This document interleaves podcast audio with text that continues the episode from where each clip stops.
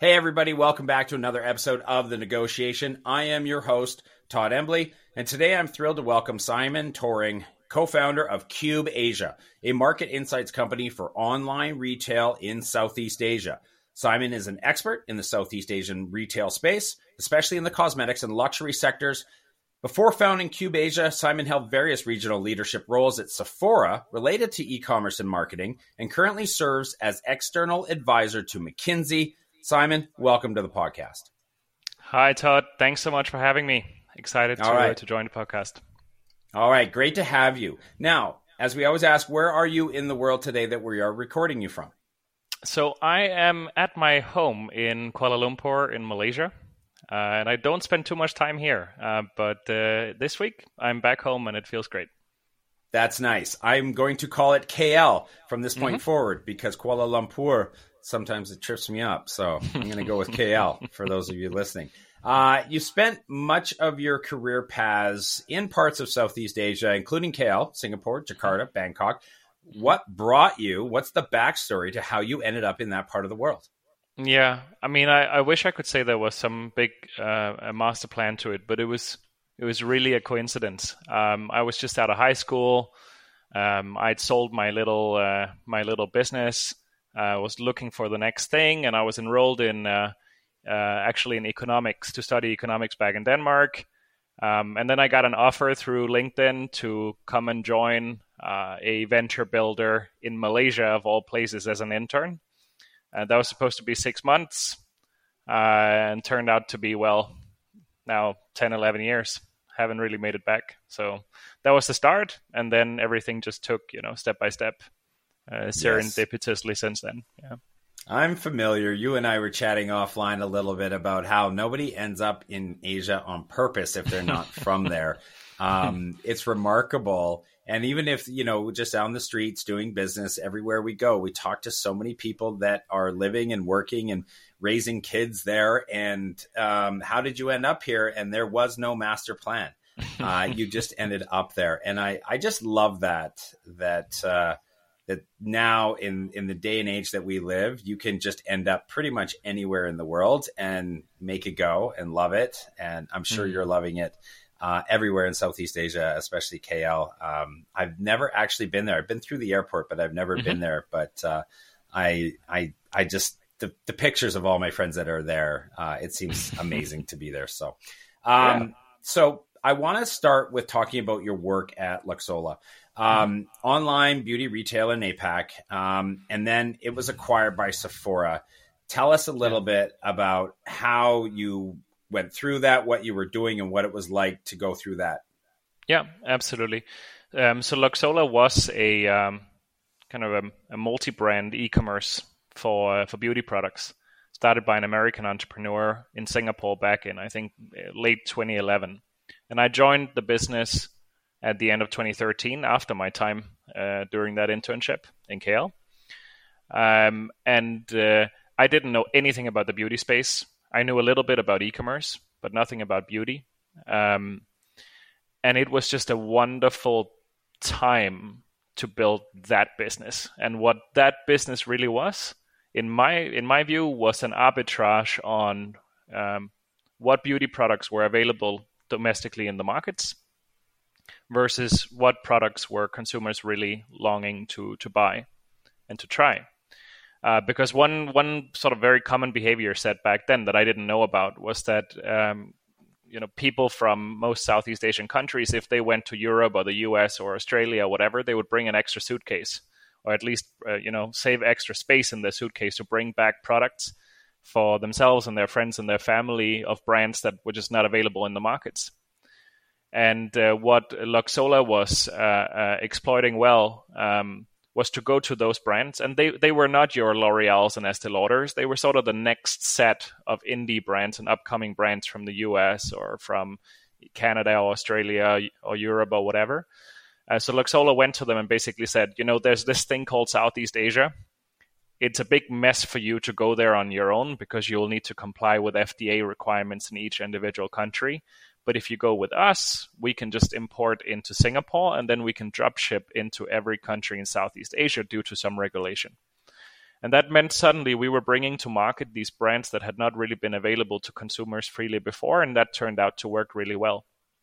Um, so that was that was the start of it. Um, and then obviously it just got bigger and bigger and bigger and became really the backbone of Sephora's e-commerce in um, in Southeast Asia. Okay, now so now you're at Sephora. E-commerce starts to boom. How are you navigating that tremendous growth in e-commerce uh, mm. yourself, uh, the work that you do, and for Sephora? Yeah, in a sense, uh, we didn't know it at the time, right? But it was, you know, 12, 2012 to 14, I think, was really when the party got going. Um, I think a lot of the fire was stoked by Rocket Internet's um, uh, investments in the region. So they started things like Lazada, which is now very big, um, Zalora, uh, many other e-commerce kind of copycat business models from the West. They started them and rolled them out across the region. Um, for me, it was very ex- it was a super exciting time. I thought that we were, I thought that we at Sephora were right at the at the center of it all because the business was doing really well. Um, certainly supported by a very uh, um, innovative and forward-looking leadership. Like there was there was there were leaders in that business that really saw that trend and wanted to invest heavily in it. Um, that has turned out to be a great a great call now. But I think what's interesting is for, for us, it looked like we were right at the center of it, but we were, in a sense, in the periphery because I would say 80, 90% of the growth came from the mass market. And Sephora didn't see that. Mm. But it was just being in the periphery, just having exposure to the prestige market and sort of the upper end of the mass market was was was plenty. Um, so it was only later when I had a chance to step a bit away from Sephora and look at e-commerce as a whole, which is kind of what I do now, that I saw, wow, prestige is like, you know, a few percent of a few percent, right? Um, and it looked big to us, but then there is just there's so much more out there. Okay, give us a bit of a breakdown um, en masse of the entire cosmetic sector in Southeast Asia.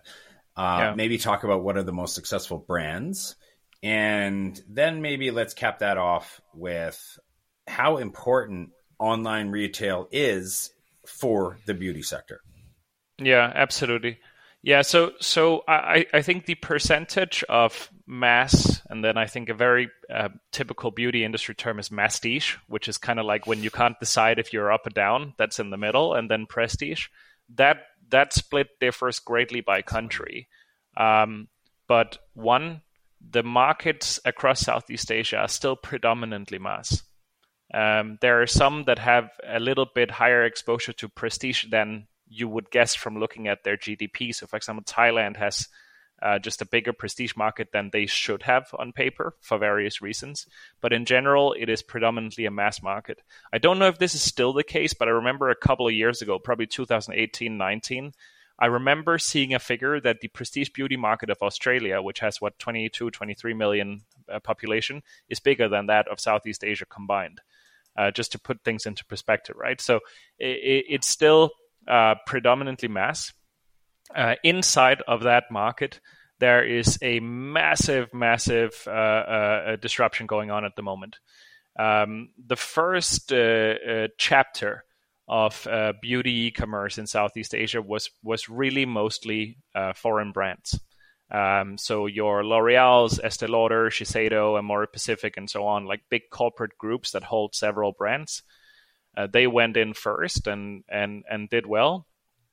And then what we started to see was more and more emergence of of local brands.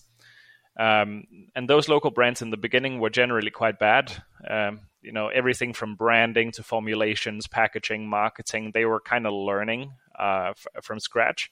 So not a huge threat. And like if you went and met one of these big brand groups back then, they wouldn't even they wouldn't even really care about this local competition.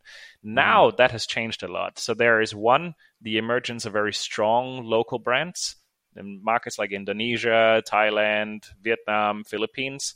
If we look at what are the biggest brands right now, that, that many of them are local. And then there's also the emergence of um, um, what is typically called cross-border brands. So um, these are also foreign, but they are more typically from Asia than they are from the West. Uh, mm. Most of them are from China. Uh, some of them are openly Chinese. Others are a little bit more uh, um, using, let's call it, international branding, um, uh, but are super present. And and and those brands um, are, for instance, uh, uh, you would find several of them, several of them in the top five of beauty brands in Indonesia, uh, for instance. Wow. Um, wow. So that's that's that's really changed a lot.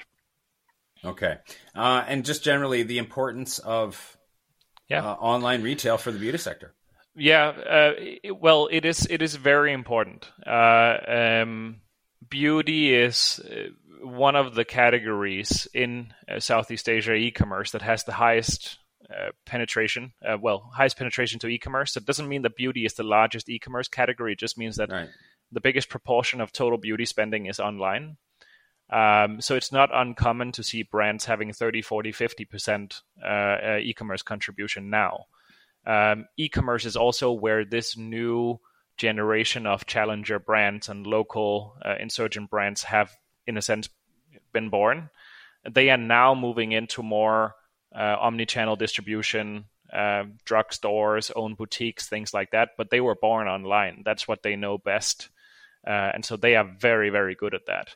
Um, and and now with the emergence of new cha- new channels like TikTok Shop, which is a, a, a will be the most important story uh, for beauty e-commerce in the next year or two, um, they are just they're leapfrogging further uh, because the large brand groups are having a very hard time Uh, uh, uh, really getting the commercial strategy for those for that channel completely right.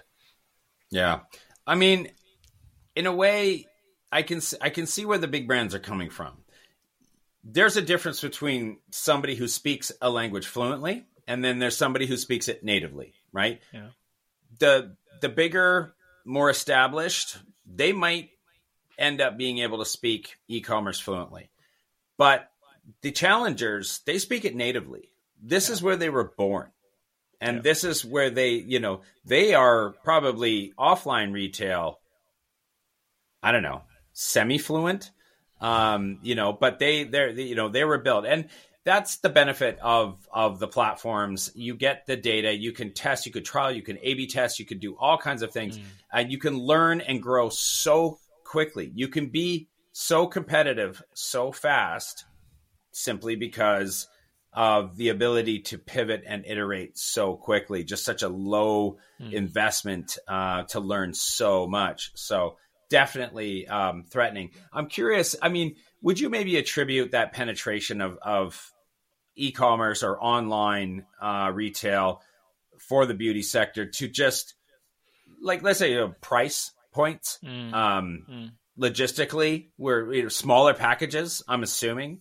um, trust in people being able to purchase something online versus something they need to touch or feel or something else? I mean, where is the attribution, do you think, mm. for the beauty sector to be so successful in online retail? Yeah, that's a, that's a um, that's a great question. I, I think it's a combination of factors, but it certainly includes.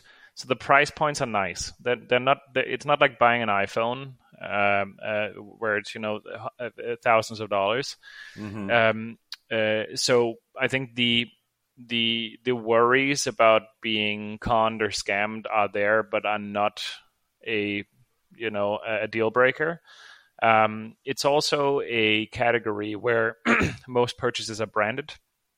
So versus fashion or something like that, where uh, uh, um, it's it's just you have branded goods, you have unbranded goods too. In beauty, most of the stuff is branded, which means there's also a lot of replenishment missions and there's a lot of shopping missions where you are frankly just looking to buy what someone has recommended to you, whether it is a friend or an influencer. So it is a category that lends itself really well to search. Um, um, and I think it, in that sense, uh, e-commerce is quite nice because it, it, if you can find what you're looking for and you trust the seller and the platform where you're buying it from, all right, wh- why not try? Um, so I, I, think it's that, and then it just it happens to be that the brand formation. Um, uh, there's been a lot of new challenger brands coming onto the scene, um, and for whatever reason, they have found that it made most sense for them to start online. Um, uh, if I had to guess, I think it's because online you you are not uh, you're not so beholden to your distribution partners. Typically in beauty, uh, when you start a brand and you find a bit of growth, it is a bit of a deal with the devil when you go and speak to Watsons or Guardian or Sephora, or whoever it is, who say, we will propel your sales, but we will also take a good chunk in margin, right? Uh, and and you're gonna play by our rules, and you're gonna have very onerous returns clauses and stuff like that. So I can imagine uh, for these entrepreneurs that have started brands, they've gone, hmm, why would I want to give, I don't know, uh, a, a, lot of percent to uh, to a distribution partner if I can just go and sell on Shopee or Lazada? Yeah, yeah, exactly. And you know, I, I, I am you know, I just think of this data point that I'm like interested to find out on on uh, repeat uh, business. I mean, if you're mm-hmm. textiles, um, you don't really find a shirt you like and then buy that same shirt for mm. five years in a row. Whereas mm. I, I will be honest, I've been wearing Chanel Bleu for mm. mm-hmm. a decade. I just mm-hmm. love it. Other people seem to like it. Um, I don't have time to go sniffing for a few hours and you know coffee bean and then the next one and coffee you know so uh, I I just you know and it's and then I know I know what I want I know the shade the color the whatever you know so um and it's and it's just easier to do it online then, right? Yeah, yeah. I think that's that's one of the things that the leadership of Sephora saw early on, um, where I was, you know, I was so lucky to be at the right place at the right time to lead omnichannel for Sephora in Southeast Asia for a few years. But the vision came from from my leaders, right? And and it was it was just very clear that they really understood that beauty is a combination of so many different shopping missions. And for some of them, you want it to be a candy store, which the, the, the physical stores are very good for, uh, mm. super discovery focused. Then for others, what you want is is is to make replenishment very simple or to make comparison of products very simple. And e-commerce just lends itself really well to that. And I still think to this day that Sephora has done a really good job at uh, articulating that kind of that omni-channel customer engagement mode, uh, where it's yeah. I think we used to call it browse, buy, ask, exchange where you want. That was the that was the that was the label. Yeah, yeah. Ah, oh, there's so many things that I even want to like returns and uh, the impact on returns and the, you know the different verticals or sectors and you know. But anyway, but we're not going to do that. We're going to move on. I want to get to the platforms, the e-commerce mm-hmm. platforms. So um, you know, we've we've we've dallied in talking about the platforms out there, but give us from from your point of view, um, talk about the growth of e-commerce in the region and yeah. uh, call out the the, the biggest, uh, best, largest e-commerce platforms in Southeast Asia. Yeah. Okay. So so I, I at a high level, um, from let's call it 2013, 14, and up until last year, e-commerce was uh, growing in Southeast Asia at a compounded annual growth rate of about 60%. Over the COVID years, it then went all the way up to 100%. And um, and that was the gold rush, right? So so brands, um, established brands, um, basically just had to one decide that they were okay to do e-commerce, and then two put their products on one of the large platforms that were driving most of the growth. So this was first Lazada as the first sort of real regional player. Then it became Shopee, which was around 2015-16, which became another big regional player. Then there has been the emergence of big players in some of the individual countries, like uh, Tokopedia in Indonesia, for instance. And then more recently, like in the last six, nine months, that's when we've started to see um, TikTok Shop as well. I'll, I'll, come back to that. But just to complete the point on 60% compounded annual growth up until around last year. Then from this year onwards, it's a very different picture. So if we look at what we uh, foresee being the growth path for the next five, six years, it's more going to be somewhere between 15 and 20%. So in a way, the the uh, uh, per, per year. So the the those 60%, 80% growth years we believe are are over. E-commerce has just become so big now that, that it's no longer sort of growing into its natural size. Now uh, it will be a different game. Uh, that has huge implications for how brands think about uh, uh, e-commerce and think about their P&L. Um, uh, but that's we believe basically that we're starting kind of the we have started the second era in a sense of more steady growth. Now back to the channel landscape. So who are the big players? It is indeed Lazada, Shopee, and now increasingly TikTok Shop as kind of the third horseman across the region.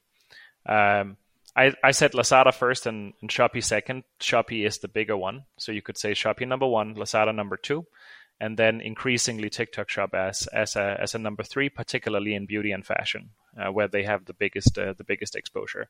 After that, it's it's a there are some local like single market players. There are bits and pieces of of of other special uh, specialized e-commerce, but if if you're new to the region and bringing a new product to market, there's really no reason to spend a single minute outside of those three platforms. Like just you could spend the next five years getting them right and then, you know, worry about the rest afterwards. That's really where the party is at. Okay. I'm I have a question I want to ask around knowing from my background of China that one thing that China did really well was they gave a lot of opportunity to local tech and innovation and platforms and whatnot. They they knew that they were probably a little bit behind. So they bought time for locally grown to grow. They they they didn't just let Google and Facebook and Microsoft and the likes walk in and suck all the oxygen out of the room. They said you can exist, but you cannot flourish. We will mm-hmm. allow you to have presence, but we are going to preserve the sheer GDP of what's yeah. going to come for locally grown, but we're going to have to give them time to catch up. And I thought that was fair. I really mm-hmm. did. What do you think is happening in that region in that regard? Do you do you do you find that countries are following a similar pattern or have Amazon and the likes just not been able to penetrate for other reasons? Yeah, the, excellent question. Um, as a whole, I think there there are a couple of elements uh, to cover to give a fair answer to that question.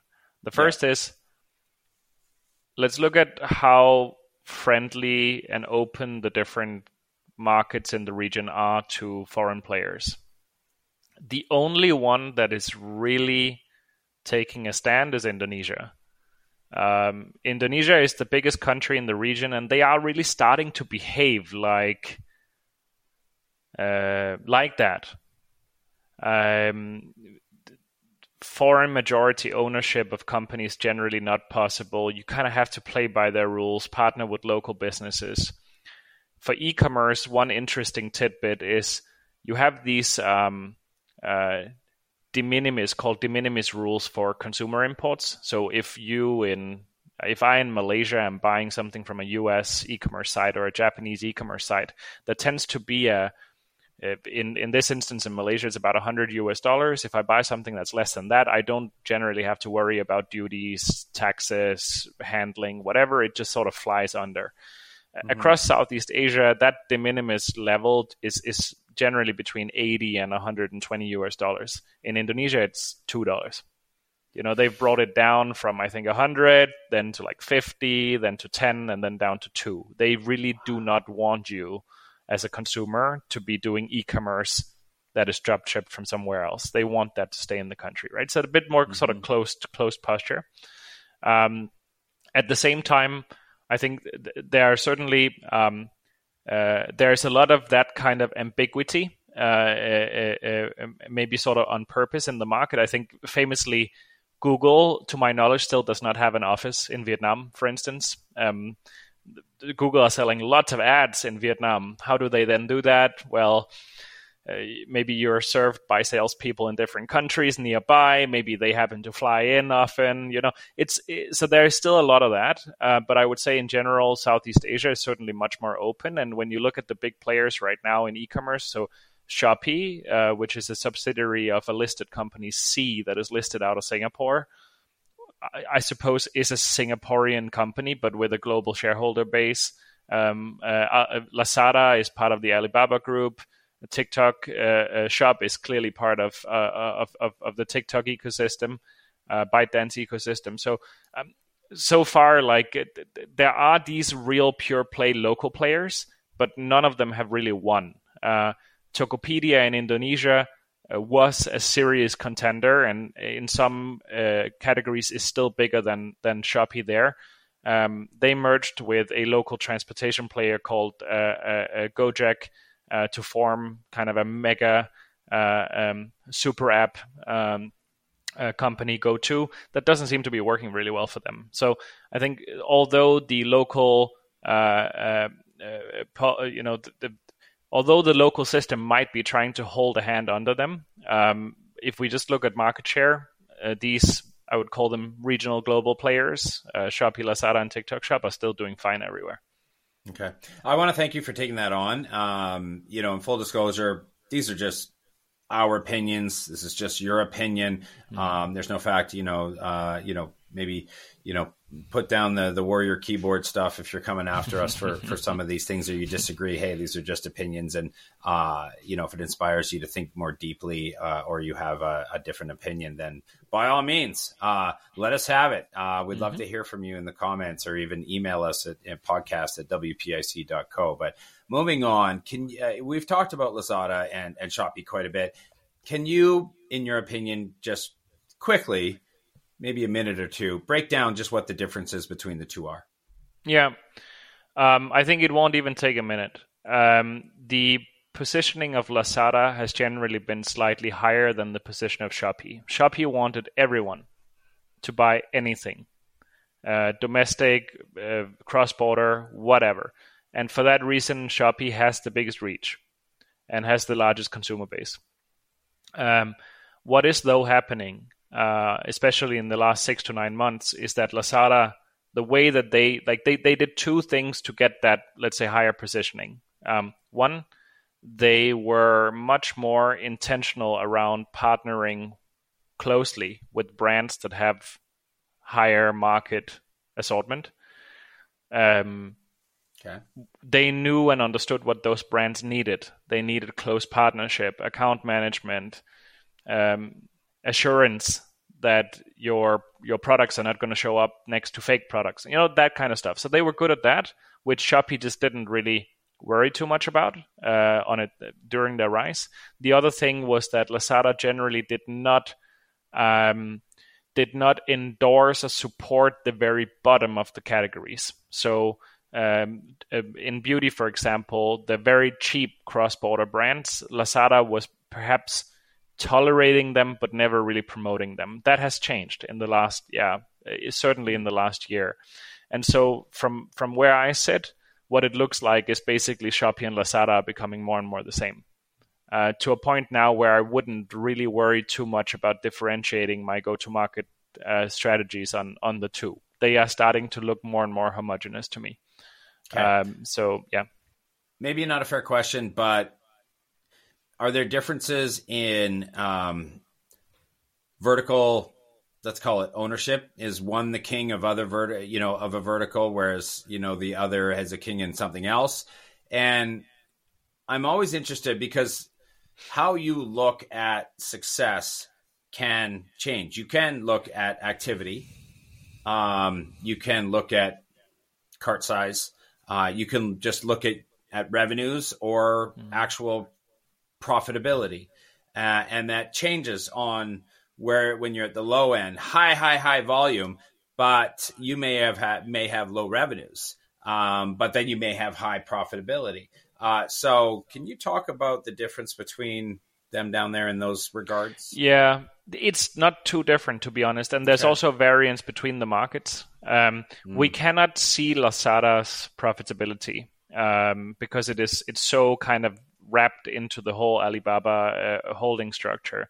Yeah. Um, Shopee famously has become a little bit uh, uh, uh, profitable in Q1. It will now be very interesting to see how that develops in the next coming quarters because of the threat of TikTok Shop. Um, uh, that will maybe not allow them to carry on being uh, so prudent mm. financially. So I think we we will kind of see what shakes out when the uh, when the next sets of quarterly results are, are, are, reported. But no, they are not that different. Um, I would say in some individual markets they do have more ownership of a certain category, but no, I think as a whole they are more similar than they are different. And I think it's a big misperception in the market. There's a, a lot of the brands that we work with would say Lazada, there's one shopper and then Shopee is a very different shopper, and so I need very different strategies. And we're like, well, eight of the t- eight of eight of ten customers overlap between the two, so like, how different is it really? Hmm. Interesting. Okay. Um, maybe a, a a last question on those two before we start. You know, start talking a little bit deeper about TikTok. Um, just generally speaking, that e-commerce ecosystem. Um, what is it fair to ask you to compare, given that you're so knowledgeable about Southeast Asia, and I don't want to assume that you uh, know as much about what happens in the West, but could I ask for a bit of uh, a comparison from Southeast Asia to maybe the US to maybe China? Just on UI, UX, interface, yeah. brand strategy, delivery times, penetration, that kind of stuff. Yeah. Um, Southeast Asia is much more aligned to China. Okay. Um, so I think actually China is an excellent reference point. Um, uh, Lazada got its UI from Tmall. Shopee has a lot of the same. Uh, TikTok Shop is a complete, more or less complete duplication or clone of the e-commerce parts of Douyin. Mm-hmm. Um, so I think that's where we look to. Comparisons to the West, um, I think it's more different than it is the same. Uh, so, for example, just the uh, presence of brand.com, the presence of large kind of um, single category e-commerce destinations, something like Zalando or ASOS. Uh, it's it's just not huge. It is really a game of Shopee, Lazada, and TikTok Shop. Uh, uh, uh, and then these these local local contenders. Um, and I, I, for me, it it feels much more similar to to China. Yeah, I mean, one of the things, and I told you before, and listeners know have been listening. I have a background in UPS, so I'm a bit of a logistics fanboy. So, yes, China and the US are fascinating to me, but they are gifted. They are. They have population distribution plus geography uh, parameters and perimeters that are just almost unfair to compare others to. You you you can't compare even in the logistical realm, which impacts everything else. Let's be honest. Uh, you can't like Southeast Asia. Unfortunately, I mean, they don't get to compare to anybody because it's crazy different over there. Uh, boats and planes and you know planes, trains, and automobiles. Um, you know mm-hmm. all, all, the time there. Yes. So um, we don't need to comment on that, but it is definitely worth reminding everybody that there is a severe unfair advantage with you know population distribution and and just almost this this this rectangle of of or circular rectangle if that's such a thing of the way China and, and the US are built. So uh, okay, we'll move on from that. Um, okay, um, Financial Times story. Uh, you were quoted uh, the emergence of TikTok as an e-commerce player in Southeast Asia. Um, obviously, TikTok Shop. What moves is TikTok making in the region, um, and is it a legitimate uh, challenger, which we already know that it is. But uh, talk about uh, more in depth what TikTok is doing. Yeah. Um, it's it's really quite fascinating. So there, at the regional level, again, at single country there is more nuance, but at the regional level, it has really been a game of Shopee versus Lazada the last like five years. Um, there hasn't been a serious third player up until now. So uh, TikTok has obviously been huge in the region for a couple of years as an entertainment or social content platform. Uh, and then at the beginning of 2022, they started slowly launching e-commerce features, first in Indonesia and then in the other countries. And I think um, there was not of a there was not a lot of attention paid to it in the beginning. Like I, I was working with my co-founder full time on e-commerce, uh, market data and research all the way back to the beginning of 2022, and we didn't even start to think about or see TikTok for real, you know, until well into the summer but then something like we just started to see it in the numbers, like uh, particularly in beauty and fashion, uh, just a very rapid rise of uh, of sales, uh, the uh, emergence of a new set of winning brands. So brands making uh, in in some instances tens of millions of dollars annualized sales right on this platform that were not really super famous from the platforms that we had seen before.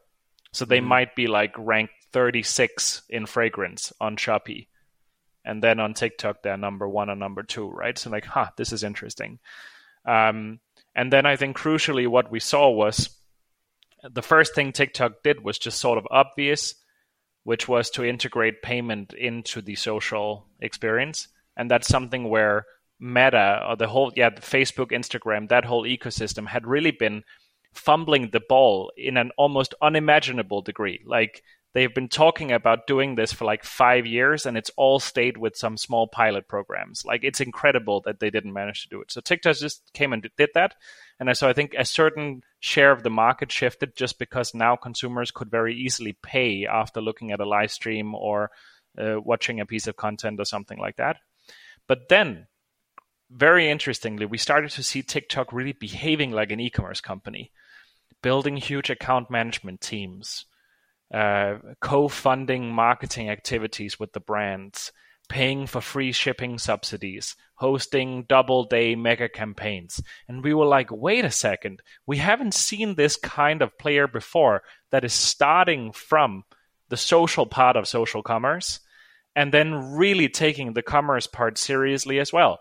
And I think that combination has turned out to be uh, lethal uh, and and to work really really well. So across the uh, uh, across Southeast Asia, you know, we, we, believe the the GMV for last year, the sales for last year was over four billion dollars. About two point five of that coming from Indonesia, so a pretty significant volume already.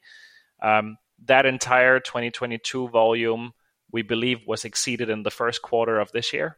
So it's growing very, very fast. And I think for this year across Southeast Asia, I wouldn't be surprised if TikTok Shop ends up doing somewhere between 13 and 18 billion uh, US uh, dollars of, of trade. Uh, so it's just become a massive uh, force very quickly in categories like fashion and beauty. It has taken share from Shopee, it has taken share from Lazada um, and it's really shaking up that whole that whole uh, uh, uh, marketplace, which is, is is fascinating and very good for brands and very good for consumers. Is this so? I'm I'm interested to ask further about this from the fact that Lazada and Shopee are mostly platforms, but TikTok has the influencers and having that kind of, you know, ammunition coming into the game here um, gives you a lot of advantages. And I'm wondering also if that either restricts the verticals that you can really grow in fast, mm. although it gives you a super unfair advantage to really grow fast in articles where influencers are so important. Yeah. Um, actually, uh, for that Financial Times piece, I think one of the interesting topics that we discussed was what can go wrong. Because right now, and I'm I'm also hyping up TikTok Shop. I mean, you can you can hear that, but I think it has to be a balanced. It has to be a balanced uh, uh discussion and um, a lot of these amazing growth rates or projections that we have kind of assume that nothing will go wrong. And I, I, I don't know about you, but I've never tried being in a business where nothing goes wrong. And so some of the things that we need to see in order to make sense of these large forecasts is indeed, for example, TikTok Shop needs to prove that it can generate significant volume outside of beauty and fashion beauty and fashion is like 70 75% of the, the, the, the, volume on, on the platform now. And those yeah. categories they lend themselves very well to be sold in a live stream or a content adjacent setting right? Um, and that is indeed where the influencers are and where tiktok is benefiting so much from the fact that people are opening up the app. They don't need to be paid to open up the app right? Like or that that there's no need for an ad to drive people mm. to open the, uh, the app. They do that by themselves uh, uh, for several hours a day. Um, so I think that is a big question mark. Um, we are starting to see some inklings of FMCG, home and office categories also doing well. For for instance, in Indonesia, um, you can you can sell a lot of toothpaste on TikTok Shop in Indonesia, for example, or electric toothbrushes. Um, but it is not it's not yet a uh, it's not yet a given, and it could very well turn out that they're going to have a much harder time in, in, in those other categories. And those other categories are so important to get to the next level of growth because you, you just cannot get to those high GMV figures of Shopee and Lazada if you don't have a good electronics category, if you don't have a good sort of large white goods uh, category. And there's there's barely any of that so far. You mm. you'd really you'd not buy a Samsung smartphone on TikTok Shop right now. There's probably like four people who've done it, so they've used it in an example for you know slide deck somewhere, but that's not the norm.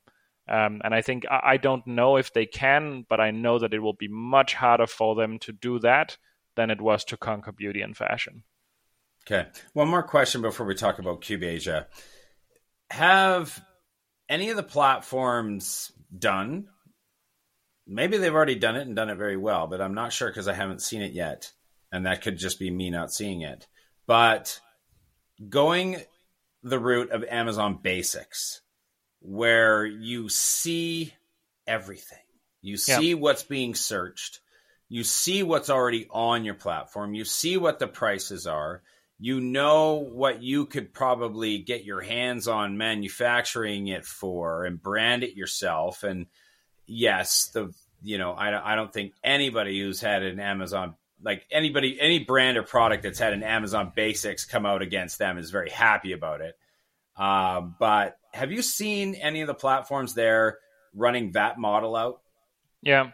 Uh, that's uh, i love that question. The short answer is no um, so both Lazada and Shopee have not have not done so. Hmm. Um, but uh, TikTok seems to be starting now.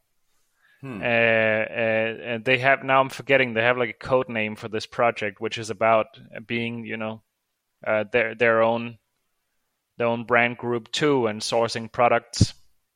Uh, uh, and I think that's another potential threat to TikTok's rise is that um, for all of their uh, complexities, both Shopee and Lazada have basically grown with a very merchant friendly model. Uh, they are true marketplaces. They are yeah. not really interested in being retailers, at least so far. Uh, TikTok seems to be jumping seven steps ahead and doing that already and I it might turn out to be very successful for them, but that will certainly be and that will, that will be something new. That that's not something that we have seen before. Um, so no, the the the Amazon Basics uh, comp we we we don't have in a significant way in Southeast Asia yet. Yeah, because if TikTok does something to piss off their core, yeah, which is a different core than what Lazada and Shopee have, they have to maintain that. They have to take care of a completely different audience, um, and they're you know they've got their customers and their clients, right? They have to, their audience and their content makers, yeah. um, and and they, they they definitely can't take their eye off the ball with regards to making them happy, which is just very very different than Lazada and Shopee being able to be kind of locked in, focused on those that bring them revenue. So um, yeah and uh, so my my personal opinion is that they they ought to take good care of the existing merchant base first because you know I, as an ex retailer myself you you want a well-rounded assortment right? And i think it, it, doing amazon basics before you have those brands that you are then copying is a bit tough right? Like you you, you want a destination where people can choose where they can see the duracell batteries and they can see the Amazon Basics batteries and then they can decide for themselves. But mm-hmm. but if Duracell is not there, yeah, like it, it's it just seems to me like it's skipping a few steps ahead uh, in a sense. But but it's I think so far it's a rumor. It's a it's a pilot project, so perhaps it's a small thing, and they will actually come back and do it in earnest in a few years. So maybe it's just fine.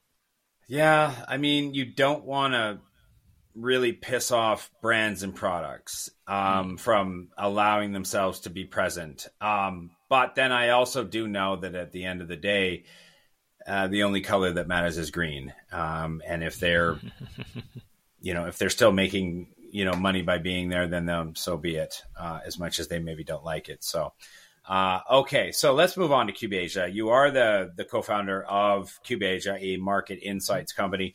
Um, tell us a little bit about CubeAsia, um, how it was formed, what your what your thesis and, and what your vision is uh, with with you and your co-founder. I don't know. Co- co-founder. Yeah, yeah, co-founder. Um, and then uh, tell us about CubeAsia in that way, mm-hmm. and then start talking to us about what you're seeing, hottest consumer sectors in the region. You know, it's a bit yeah. of a softball question for you, but uh, yeah, tell us what you do and what you're seeing. No, of course. Uh, so yeah, I've, i mean, I've spent the last what ten years in in and around e-commerce in Southeast Asia, and um, after leaving Sephora, I'm still good friends with Sephora. I had wonderful time there, and it's great people. Uh, after I left, I, I, wanted to start a startup, and uh, through a windy path, I ended up in consulting, and uh, I met there my now co-founder Sarab, who's a who's an absolute genius, and uh, he and I bonded uh, um, over uh, a problem, which is e-commerce has gotten so big in Southeast Asia. Why is there no good market data? Um, offline retail, you know, best practices. You will every month you'll be looking at your ranking in certain categories. You'll be looking at which competitors are rising, which ones are are declining, what kind of assortment is moving, what price changes are happening what is the market size, blah, blah, blah. And uh, we were just not in our consulting context. We would go and try and buy that from market research providers, right? And we just couldn't find anything that we thought was granular accurate enough. So we thought the like the e-commerce is now big enough that there should be this. So there there should be a market. So perhaps the reason why it doesn't exist is because it can't be done. Maybe it's too difficult. So we, we we we started very small by trying to to square out like one category on one platform in one market, and we were able to generate some good stuff there, and and that's really what we formed the the, the company around. Uh, so we are only yeah we're less than a year old. Uh, we are now present across Southeast Asia. We work with you know brands, institutional investors, consulting firms to give them clarity on their online selling environment. Um, these brands tend to have great online like good e-commerce analytics attribution planning uh, like attribution for their modeling for their marketing spend web analytics they know themselves very well we help them understand the landscape uh, uh, across Shopee, Lazada, TikTok Shop, Tokopedia, all these kinds of uh, channels. And it's a very tough problem to crack because we hold a, a very high bar on accuracy and, and reliability. Uh, uh, but we are taking it just one step at a time, and so far it's it's it's been really a wonderful, wonderful ride. So we are we're about 18 people now on the team, including a wonderful data team, uh, and uh, yeah, producing uh, market sizing, category sizing, competitive environment reports for for for these different kinds of customers. Um. So so that that's that's what we do. Before I forget, where do people go to get access to everything that you do? Yeah. Well, um, cube.asia is a good place to start or, or search for me on LinkedIn. Um, we have taken a growth uh, approach, which is uh, if we have 100 fuel units and we can spend them either on making the data good or making the delivery form amazing, like a beautiful UI or something like that, we're putting all the fuel units on the data. So right now, most of what we do is good old Excel sheets, uh, which sometimes I think is a little bit. Uh, some of the clients are a bit like, wait, what is that? It? Um,